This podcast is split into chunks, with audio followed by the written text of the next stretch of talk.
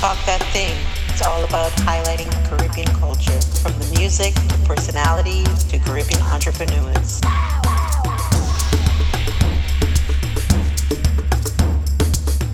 Oftentimes, he would show up at my job Mm-hmm. and he would attack me at my job. Your hair is too sexy. Who are you trying to pick up at the office? Your dress is too short. Who are you trying to pick up? You're trying to pick up another man. All these types of things would happen on my lunch break, and I would have to go to my ba- my office bathroom, wash my face from the tears, and go back to my desk like nothing had happened. And so now, potentially, my job was potentially going to find out, and they would fire me. That's what that's what I was thinking. Mhm. Okay. My school would find out why I was on my way to flunking my first year of college. Yeah. I couldn't focus. Group assignments, I was hardly ever allowed to do, especially if there were men in the group, because you know what? They could potentially pick you up. Okay. It was insane the level of control that this man over had over my life.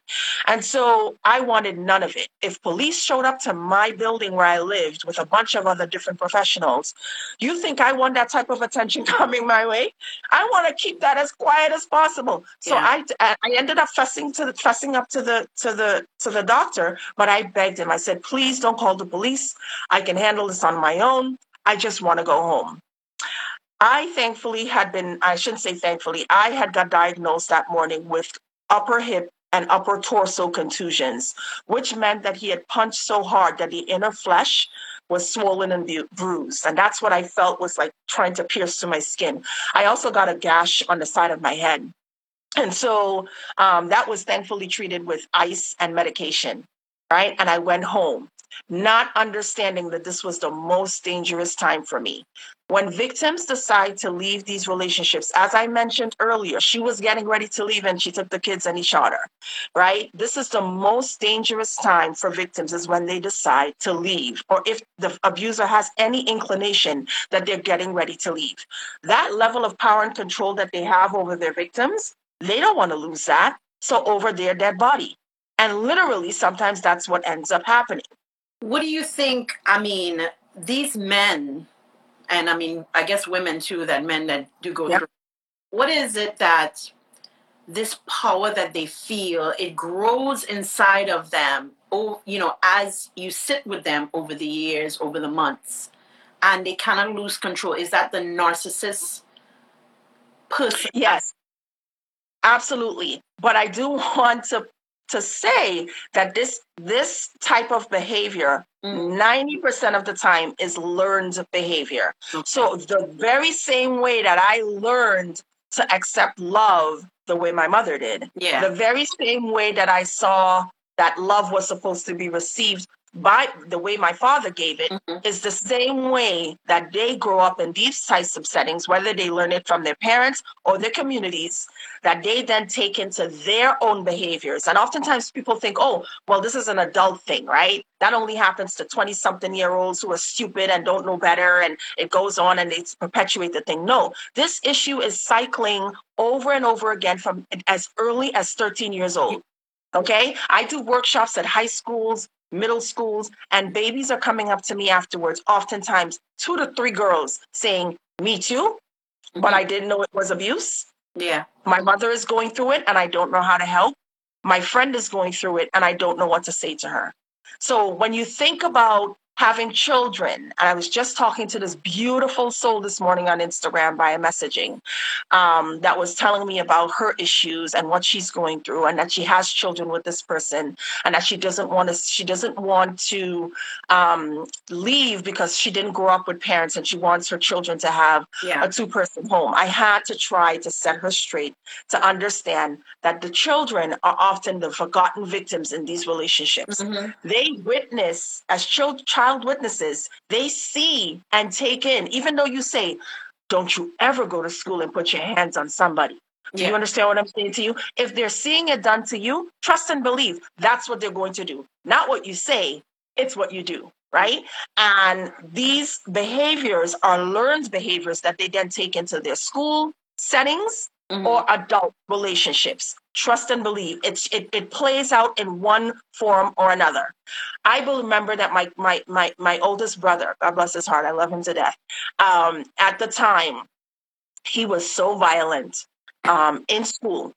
He got expelled from two schools because he was growing up in a home that was violent. That's the way you solved your problems was Yeah. with violence. My sister, I have one sister. She um, got the brunt of the child abuse, as I said. They were two years apart, and she received her last beating in front of her house. My father ripped her blouse down, and she ran, and she never came back. She ran away, and she never came back. Um, and so again, she grew up to be the person that is, you know, in any relationship, she says, "Try me." She's that one that is not standing right? So we all grew up in the same household, five children, and we all took away from this thing that Yeah. we witnessed different things, right? I was the only one that became a victim. Mhm. And so I talk about this um, as it relates to children because, again, this issue isn't just starting because you get into a relationship and today you decide that you're going to just hit your wife, you know, because you're mad at something that happened outside. No, that's not the way this starts. This is learned behavior that progresses over the years. And yes, when they're in these types of in these relationships, they seek liberties, and so they keep grooming and grooming. And oh, she took the she took that um, cussing that I gave her. yeah, Let me then move on to uh, a push. yeah, You know, oh, she took that. All right, let me just graduate to a slap. Oh, she took that. Well, let me just and keeps up in the ante. And so when courting, and so it's easy to talk about what these relationships look like in the beginning or, or during, but what are the red flags? And it's important that we understand our boundaries whenever we're dating someone in the Yep. beginning of any relationship. I don't care if it's healthy or not. Boundaries are important. If you came into a relationship having a social presence, hmm keep that. Okay? If you're Trinidadian and your husband's American and you like to wine on a man and you're carnival and Yeah. say, this is what happens and it's all good. I love you. I'm coming home to you. Yeah. Boundaries. I don't care who you are and what relationship you're in. You Yeah. have to set boundaries. Again, when we're talking about beginning in courtship, look, paying attention to the red flags. So attention is great, but it's the level of attention. Right, if it becomes a possessive thing where i have to you have to check in with this person 20 30 40 times a day when you're out with your girlfriends Mm. that's a problem. Yeah, and our guts yell at us in the beginning of these things but again you're thinking lightning not, it's not going to strike twice. So you say you know what? I'll just dismiss that. And that's not what you do okay red flags it's important to know them it's important to pay attention to them and if for some reason you're already in this type of relationship and you know in your heart of hearts that it's wrong and you want to leave do so and do so safely oftentimes we're going to say oh go by my mother's house he knows where you live Mhm. how is that? Okay. He knows how to come and woo you back. It takes victims on average seven to 10 times to leave. And that's if they leave alive, right? Because the, the, the abuser calls, I love you, darling. Oh gosh, I can't wait to see you again. Oh gosh, come on, now, man. You understand? That wasn't me. Mhm. Come home now, man. How long you all carry this on for? yeah, We can do all that. We can do all that. We can listen to all that. But please know that they are not setting to change. no, No. Nothing's going to change if you're part of the equation. Okay. And so that's really important to understand. And so when you do so, when you do realize that you have to leave, there are resources available to help you. Safety plan is what it's called. Domestic violence agencies exist all across the world. In Trinidad, the Center Against, um, the Coalition Against Domestic Violence exists, right?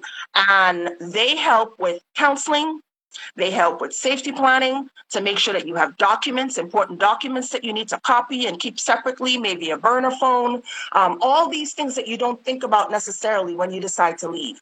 And they might help you with shelter. Um, there's also the shelter, it's called the shelter in Trinidad that provides housing, and counseling um, um, for victims when they're deciding to leave. Mhm. So please, please, please, please, if you're thinking about leaving this types of a type of relationship, seek help to do so because they, again, abusers can only see red when you decide to do that, and that's the last thing you want for you and your children.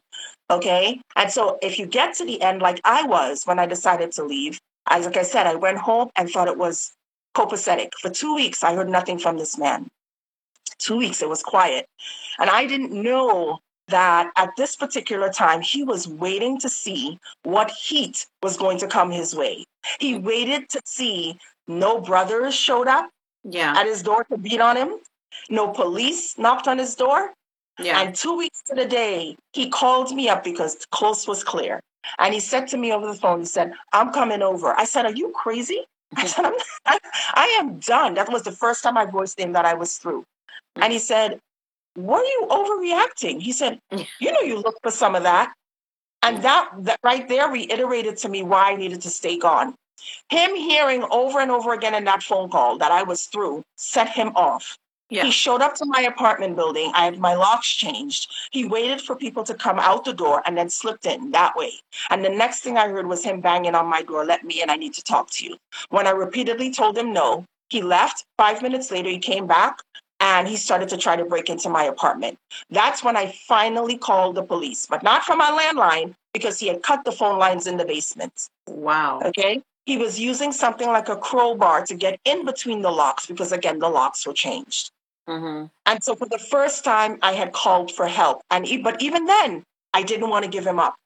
When I moved to the States, I started hearing a lot about, you know, black men are incarcerated are at a higher level um, than white men. Yeah. And it's bad to snitch. And, you know, you know, we got to protect our men. And I walked with that for almost two years. So when I called the police, even though I wanted the abuse to stop, one, I still loved him because you don't just turn off the feelings for somebody that you've been with for quite some time, right? That doesn't just happen like, like Yeah. that. Um, I loved him, but I also didn't want to get him in trouble. And I also didn't want to be ostracized from my community for saying that you put another black man in jail.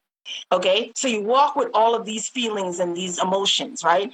But when I called the police, I said, someone, someone is trying to break into my apartment. When he heard me repeatedly talking on the phone, he then realized that the cops were really on their way and he fled.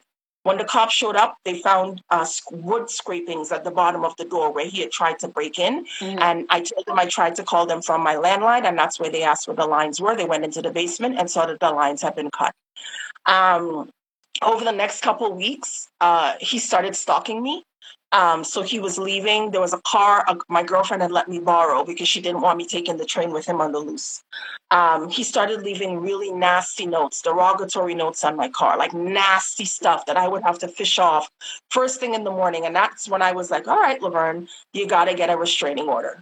And I went to the court. Can you imagine a 23 year old in court filing for a restraining order? Like, what does that even look like? The whole system is daunting when you walk into a courthouse and you've never been in one, right? And you have to fill out an affidavit, and then for the clerk to tell you, okay, thanks for that. So you'll be, you'll have to, you'll have a ten day restraining order, and when that, when that's up, you got to come back to to, to to to talk to the judge to get a a, a one year restraining order. Mhm. I said, oh my god! I said, you mean I have to come back and talk in front of people about what just happened to me in public, and he's gonna be there? People often get to that point and they either turn around and say no because there's nobody there to support them. Now it's changed. I didn't have a victim witness advocate with me, but many in many court systems, there are vi- victim advocates that can walk you through the process. Yeah. The DV agencies have legal advocacy that can help you with the process of filling out a restraining order or walking you through the court process. You are not alone. And I guess that's what I want to impart. My restraining order um, kept him away. That's what finally kept him away. But many people don't get that chance. Oftentimes, you hear the, the restraining order was violated because, again, they know where they live Yeah. um, and they're gonna just go at, at stop at nothing to get at you. Um, but again, there are people there to help you. So you're thinking the other side is daunting and it's scary, and it certainly was that for me. But my God, if I had known that all these resources existed, do you think I wouldn't have picked up the phone confidentially and called these people? Hell yeah! I think I think for women, you know, me being a, um, a survivor, I think it's, you know, you get caught up in this this world with this person. You know, I have kids with this person, um, Yep. and you don't look outside. It's almost like they put you in a bubble, and that isolation, Yep. can't you can't see anything outside. You know, no friends, or Mhm. you know, family. Absolutely. um mine burned my passport to Trinidad. It was like you know, it, it's just you know, and sometimes you don't even have to hit after a while. You don't have to hit the person. You just Nope. stamp your feet, yell, Yeah, and you know you have to get in line. You have you are in line. line. Oh my God, what am I going to deal with today? Yes, absolutely. The mannerisms, you know, You know, you know off the bat, right? And these are some of the symptoms of what PTSD can look like, right? So even after you've long left the relationship, yeah. You hear a stamp, you hear a pound Mhm. from me. And where, as far as my father's concerned, I remember, and I have my brush, and we'll use my brush right now. I had my father would have his glass, Mhm. and I remember my mother was like his servant, right? And she would serve his food first, right? Have his table laid out well, nice, neat, with the with the with the gravy in one bowl and the and the and the rice in another, and it was like all laid out. And I remember when he used to sit and he had a glass and he would ice in it. And that for me, I can't hear somebody sprinkling on glass. That puts me right back to my father. And I can't deal with it. For I can't have people walking up from behind me. I can't, I have to sit with the door facing me because at any given point, I don't want anybody to run upon me because I potentially feel like we have a glass shower door in our in our bathroom. Mhm. And I'm remarried. Next year it will be 10 years my husband and I have been married Right. and we have two beautiful children um, and and life is great but the effects of this issue still linger right so the glass shower door i remember when we started you know where we lived in this particular house he would come in and sometimes he, he he's a prankster so he likes playing jokes right Yeah. so he would come in and he'd stand up by the glass like this and i'd be turned around and when i turn around he's there and it's like jesus christ yeah. right? Because I think I don't see him immediately. What I see is the potential of being harmed, a Yeah. potential of a figure. I, I just see a male figure initially that they're potentially going to harm me. It's Yes, yeah. Yeah. Yes. So uh, at the very early on, I had to explain to him how that does me, like sets me in like in a whole different, hmm like it sends me like crazy. So that again, the the physical bruises. Again, I went on a business trip this past week to North Carolina, and this is how far and wide this issue goes. Right, I'm on this business trip, and a, a, a industry colleague of mine um, mentioned to me that because she knows that I do this work um, uh, separately, and she said, you know, I have a I have a, a employee of mine who I believe is being abused. I know verbal abuse is present. I don't know if physical is involved, but I'd really like for you to talk to her. Yeah. I sit down and I talk to this woman, and we have a great conversation. I let her know about my story. She begins to, you know, yes, yes, yes, yes. And at the end of it, she says, um, you know what? Um, you know, even though he talks to me that way, and I know my my employer is concerned, you know, he doesn't really abuse me. Right. Number one. Number two, she says, you know, he's never hit me. Mm. Um, but I know that what I'm going through is wrong, and I know that I need to leave. And I hear everything that you just said. She said, but oftentimes I just wish that he would hit me so that I, I could have an excuse, a real legitimate excuse of why I need to leave. And, and she doesn't realize the hit will be just more confirmation that you're staying. I couldn't believe it. But oftentimes that was that's what we believe. If we haven't been physically bruised, it doesn't exist. It's not a thing, right? Because it's not the same thing.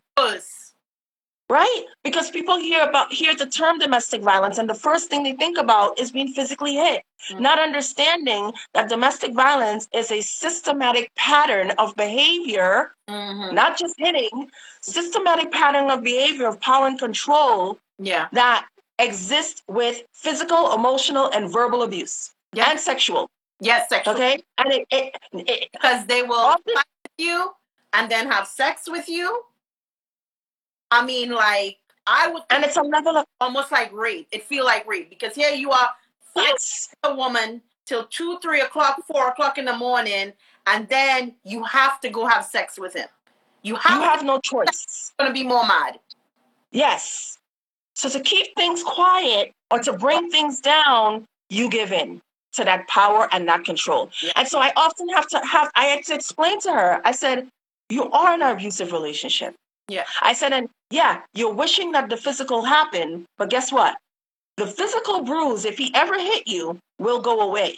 hmm Okay? Those emotional scars that are building underneath, will never go away. And it's one of the reasons why we went the direction that we did with my book cover. When the publisher point um, sort of uh, um, um, uh, presented the idea of the book cover uh, shoot to me, I initially was like, I don't know, that might be too much. Yeah. People in my in my network who are survivors will be easily triggered by seeing an image like that.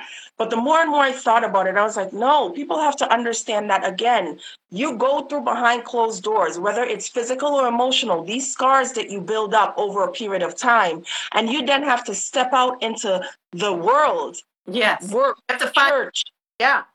family and present the other half that everything is normal. People must understand that that's what this issue looks like. And the, like I said, the physicalities of it will go away. The bruise will go away, Mhm. but that those emotional scars, whether on the surface or beneath, they still exist. And that's why we chose the cover that we did um, for the legacy he left me. And you know, it, the, the the day that we shot that cover, they brought in a special effects person to do one half and a makeup person to do the other half. Mhm. And when they were done and they gave me a mirror, it took me out. I saw myself, I saw my mother, I saw many survivors that I've met along this along the way. Mhm. Um, and and I needed a moment.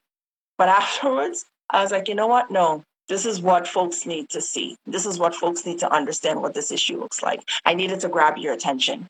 And hope and you know, so far it's done that. So I'm just I'm grateful now to be on the other side. I left that relationship. He stayed away with the restraining order. 10 years it took me. It took me 10 years. I started out going back to church Mhm. because my faith was really important to me before I met this man. Yeah. Um, and I that's what reacclimated me with getting in, you know, involved with the public. yeah. I didn't even trust myself to look at men in the grocery store for months. It was because I kept hearing in my head from him, you, you know, you, you're inviting attention, Mhm. you know, don't look at him because, you know, he's trying to pick you up. I, these are the things that I would hear months Mhm. walking, people would say, Hey, beautiful. Hey, what's going on? Don't talk to me and just keep going. Cause it's like, no, yeah. this is what I believed after so much time with this man. And so after some time going to church, um, you know, getting in contact with friends, um, getting in contact with family, I never told them the extent of what happened to me. 10 years later, I went to a girls' night um, with some girlfriends of mine, and one of them was starting a beauty pageant that was local to the Boston area. And the other girls was like, Lovern, you should take part in it. You you should you would be great. I was like, I don't want to walk in no damn dress and heels and ah, that's not for me. And they dared me enough that I was like, okay, I'll do it. I ended up winning the local leg and had to go on to LA for the nationals, and I ended up winning there too. So I now I have these two pageantry titles, and I have to pick a platform. And domestic violence was an easy choice given my history with the issue. I wanted people to know what resources were available that I wasn't aware of when I went through this. That I know a lot, of, a lot of people in my area, in my community at the time, did not know existed. If Mhm. I didn't know back then, can you imagine how many other women and girls in my space didn't? So I did that. I started a betting drive. I I I I did a walk. Yeah. Um, and for all these things that I'm talking about that first year, maybe 30 people showed up. But I was like, you know what? I want to do more. What else can I do? So I kept doing these things. And once the year was up with the pageant titles, I knew I wasn't a page- pageant girl, but I really wanted to continue this work. And that's where Love Life Now was formed. Mhm. Um, and now, as I mentioned earlier, 10 years, this has been 10 years that we've been doing this awareness work. And we talk to anybody that will listen. And so I've been on many platforms, you know, CBS This Morning, and spoken as far as Saudi Arabia. Um, I just got asked to come to Ibiza next year to come speak at, at a conference. So I've, I, you know, I've done the thing. But at the end of the day, when I close those doors, Cindy, this issue still lives with me Yeah. and it, i really understood that when i when i started to write the book yeah. i said okay the publisher approached me Lovern we think your story would be a great you know fit for our for our brand i'm like all right i shared my story a gazillion times over the years this is going to be a, a, a walk in the park Yeah. I started writing October last year and I finished in January. But by November, Cindy, I was having brutal nightmares. I was seeing women killed in my dreams, and it was as vivid as it was happening in front of me. I was waking up in cold sweats. The PTSD was at a high, intense level. Um, and by November, I realized that I couldn't do this on my own. I needed a therapist. Yeah. and I started seeking a therapist. And I looked and I shopped. And that's something I want to impart on people is that finding a therapist isn't just, oh, go by this one because, you know, she did good for me. It has to be somebody that fits you and your situation. For domestic violence victims, I often say, please find someone that is um, versed in the area of trauma and DV. Okay, number one, um, not just any old one, right? And so I took about three months and I found the one that fit me. And I started talking to her. She in Vermont, me in Boston. But thank God for telehealth. Yeah. So started talking to her, and she got me to understand that even though I am many years removed from my issue, Mm. that this issue will live with me forever. I now have tools though to manage the triggers Mm. that pop up and will pop up at any given point. And that's what the difference is when you find someone that you can unpack this stuff with. And I don't care if you've never been abused, I don't care if you've never been sexually assaulted. We all have stuff that we need to unpack. Yes. I don't care who you are. Yeah. You come from home to work, from home to church, from home to your at whatever setting with stuff. Yeah. And you need a third party to unload that to. You can't carry this stuff on your own. When you're physically sick, you go to a doctor. yeah. When you're emotionally depleted and you need fulfillment from something else, you go to church. Mm-hmm. Your mental health is the same thing. Yeah. You need to address what's going on up here and in here. It is just as important because if that's not working correctly, nothing else can can function for the most part. So um, I'm now an advocate, a huge proponent for, for mental health. I still see my therapist, even though I've done writing the book. The book was released in June. It's all over the place, yay! But I still see a therapist, not because it's anything relating to domestic violence or triggers, but I just have a, a sounding board that I can talk to every Wednesday at 12 o'clock. That's part of my self care and part of my me time. And I I wouldn't give it up for the world. It's made me a better person from here.